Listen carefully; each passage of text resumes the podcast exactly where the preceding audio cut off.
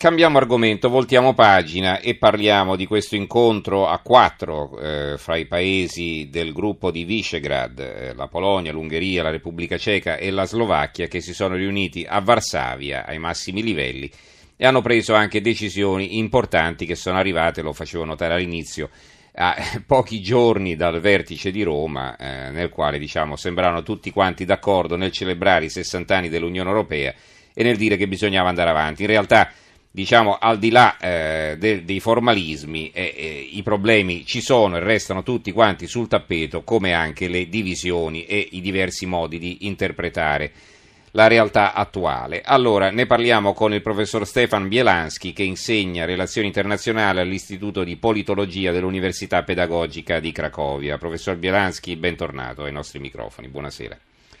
Buonasera.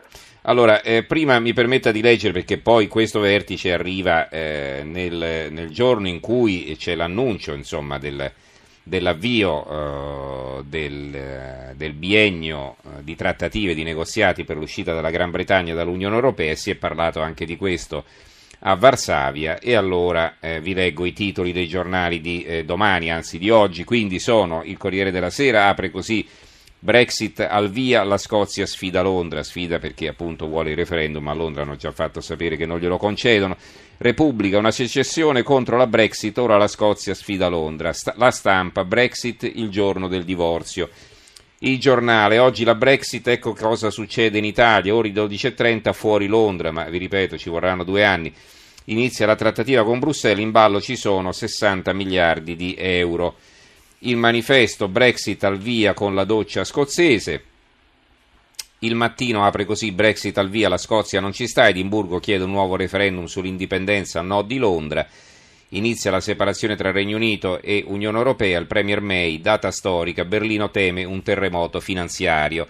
E poi c'è un interessante servizio di Roberto Bertinetti eh, che ricostruisce un po' Eh, che fine ha fatto eh, Nigel Farage, il eh, capo dello U K I P, il partito che aveva scommesso tutto sulla secessione, che poi in definitiva quindi è il vero vincitore di quella tornata elettorale, di quel referendum. La seconda vita di Farage, stratega del divorzio, perché? Perché Farage è scomparso dalla scena e quindi se ne parla sul Mattino.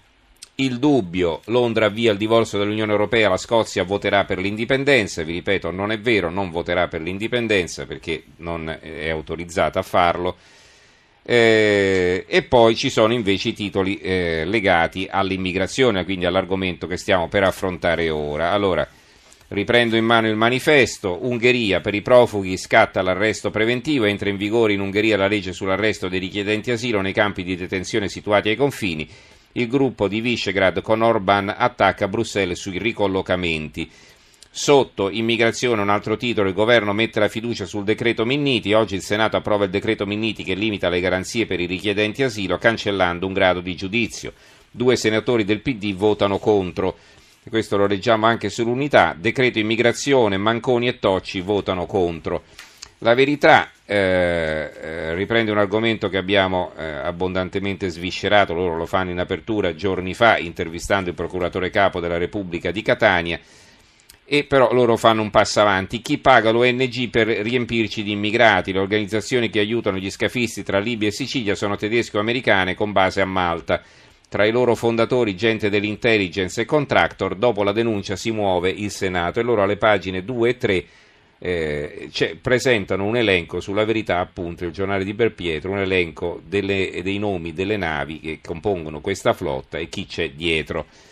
Va bene, allora eh, torniamo invece al nostro approfondimento. Allora, professor Bielanski, eh, intanto come si spiega questa riunione? Era già prevista una riunione eh, di questo tipo pochi giorni dopo i festeggiamenti per il sessantesimo compleanno dell'Europa, oppure eh, è stata indetta all'ultimo momento? E ci dica questo per incominciare. No, no, è, è stata prevista, mm. anche perché sono due questioni eh, differenti. Cioè, il gruppo di Visegrad, che aveva nei prossimi, nelle prossime eh, settimane che sono passate Eh, dei problemi, perché c'è stata tutta la vicenda riguardante il n- nuovo presidente, vecchio nuovo presidente del Consiglio europeo, l'ex primo ministro polacco Donald Tusk, riconfermato, contro il parere del governo polacco, ma con il sostegno di altri paesi del gruppo di Visegrad. Quindi sembrava che tutta la vicenda di Tusk potrebbe nuocere eh, allo stesso gruppo di Visegrad. Sì. Quindi era già prevista eh, diciamo la, una riunione la di chiarimento, diciamo. Una mm. riunione di chiarimento anche alla luce di, tratta, dei negoziati riguardanti anche quelle celebrazioni di Roma. Scordiamoci mm-hmm. che anche Varsavia, fino all'ultimo, ha negoziato anche di alcune questioni. Poi eh, signora Primo Ministro, signora Bartolomeo, ha firmato eh, anche questo documento, però eh, insomma eh, c'era un po' la situazione mh, am- molto ambigua all'interno del gruppo di Visegrad. Mm-hmm. Ma il gruppo di Visegrad eh, non ha fatto per primo il passo eh, nei confronti del problema delle migrazioni in questo momento. Ecco, ci spieghi un po' come è andata. Perché... Mm. Eh, prima è stato il commissario Avramopoulos, per le migrazioni, mm. il greco, esatto, che con toni veramente ricattatori ha chiesto ai paesi dell'Europa centro-orientale dell'Unione, ovvero il gruppo di Visegrad, di sottomettersi alle reg- a quelle che chiamano regole di ricollocamento. Mm-hmm. Ma eh, l'opposizione di questi Perché paesi... parla di ricatto? Eh, perché è stato chiesto senza qualsiasi tipo di negoziato, nel, cioè voi dovete farlo e basta. Altrimenti? La questione. Mm. altrimenti, altrimenti, appunto, ci si chiede, c'è questa eh, paura, diciamo, sentita nei paesi dell'Europa centro-orientale, che i paesi più ricchi toglieranno i fondi.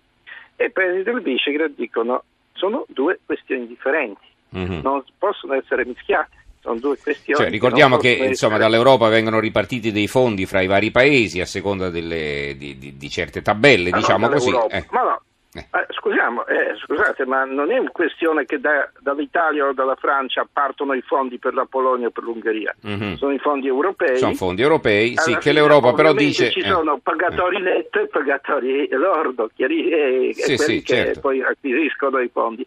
Ma comunque non è la cassa italiana che, eh, che elargisce i fondi alla Polonia, per esempio, ma questo mm-hmm. va, va chiarito. No, no, no, questo è chiaro. Modo... No, però diciamo che eh. nel ragionamento del commissario, cioè il ragionamento era questo, allora. Se voi volete accedere a questi fondi europei dovete collaborare con l'Europa anche sul fronte dei ricollocamenti, perché no. altrimenti no, eh, questo era un po' il ricatto. No, no, diciamo. non, nella question- no, non nella dichiarazione del commissario, che non, non si occupa tanto sì. la Grecia in queste condizioni, che forse non, non avrebbe la possibilità di esprimersi in questi termini. Sì, sì, beh, non parlava a nome della Grecia, evidente. Esatto, no, no, sicur- a nome della Grecia forse ha parlato in un altro termine, come pure quello del... interesse dell'Italia, ovvero tanti migranti eh, che sono arrivati sia da, dal Vicino Oriente che dal Medio Oriente che dal Mediterraneo in Italia, dal Mediterraneo, e che è un serio problema veramente per i paesi dell'Europa mediterranea. Sì. Questo non c'è dubbio. Eh, però eh, nello stesso momento eh, i paesi dell'Europa centrale si sentono ricattati.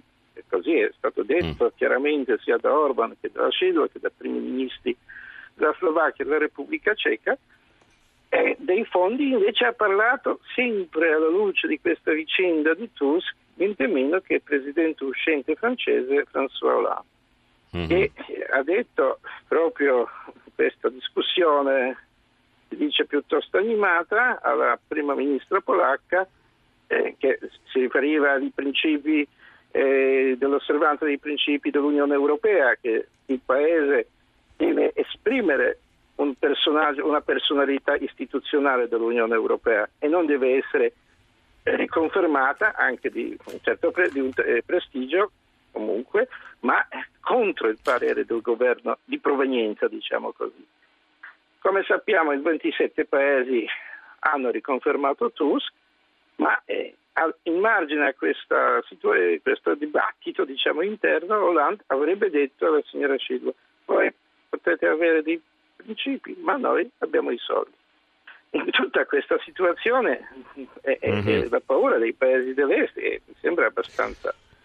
Allora, vogliamo ricordare come mai i paesi dell'est, diciamo, non vogliono partecipare a questa redistribuzione, cioè qual è il loro ragionamento?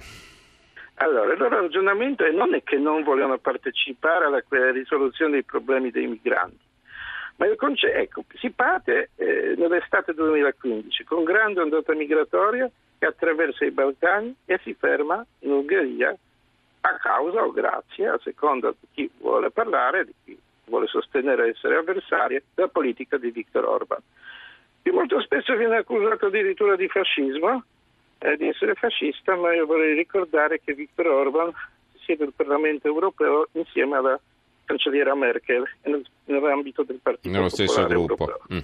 Esattamente. Quindi un po' con calma di questi Eh, di, questi, di queste valutazioni, diciamo, un po' azzardate. Eh, la politica di Orban era molto ferma, poi è stata sostenuta eh, dal partito vincitore delle elezioni politiche, quella del partito di Jarosław Kaczyński, che fra l'altro proprio grazie eh, eh, la questione dei migranti è stato un gran contributo, diciamo, fra le virgolette, alla vittoria del partito di Kaczyński, che si è opposto fermamente e ha dato un sostegno a Orban, alla politica di Orban. Mm. E tutti, in tutti i paesi del cosiddetto est europeo l'appoggio di questa politica contro il flusso dei migranti è molto forte. Mm-hmm. eh, nessuno dei diciamo, governi eh, può eh, permettere. Non è una questione soltanto politica, politica, è proprio l'opinione pubblica che, che diciamo, la pensa in questo modo. Certo. Mm-hmm. Esattamente, in tutti questi paesi. Mm-hmm. Non è una questione che un governo di Varsavia, un governo di Budapest vogliono Eh, così facilmente eh, agire contro i pareri del, per esempio del, della Commissione europea. Una questione di fondo, ma anche delle vis- due visioni dell'Unione europea, di cui non si è parlato a Roma e invece mm. si dovrebbe parlare. La visione che chiamiamo da post-federalismo europeo è quella dei intergover- eh, del sistema intergovernativo, addirittura arrivando all'Europa delle Nazioni. Mm-hmm. Purtroppo non se ne parla e poi i risultati eh, si vedono. Eh, uno di questi è sicuramente la questione dei migranti, perché non solo i paesi dell'Europa centro-orientale si oppongono. Proprio ieri anche l'Austria, con i toni diversi, con le mm. modalità diverse, però di fatto la, ha, ha fatto la stessa Tra cosa. Tra l'altro lo ricordiamo, eh, un'Austria nella quale ha vinto il centrosinistra, si era parlata appunto di eh, esatto. una, un blocco, diciamo, delle politiche del, dell'F P O E, dell'F P O E, il partito liberale di destra che era anti immigrati, era definito così, e quindi eh, diciamo sembrava che la politica potesse essere differente, invece hanno deciso di chiudere anche loro le frontiere, hanno detto basta al, all'accoglienza di altri immigrati. Quindi insomma evidentemente l'Europa deve ripensare un po' la sua politica in questo, in questo senso, in questo ambito, perché poi eh, è chiaro che l'Italia da sola non ce la fa, quindi qualche soluzione va trovata. Va bene, professor Bielanski. Se, se posso, se posso sì, aggiungere rapidamente, a sì. livello... a livello europeo, ma fatta con negoziati, non con ricatti. Certamente, va bene. Grazie allora al professor Stefan Bielanski, che insegna relazioni internazionali all'Istituto di Politologia dell'Università Pedagogica di Cracovia. Professore, grazie e buonanotte. Grazie, buonanotte.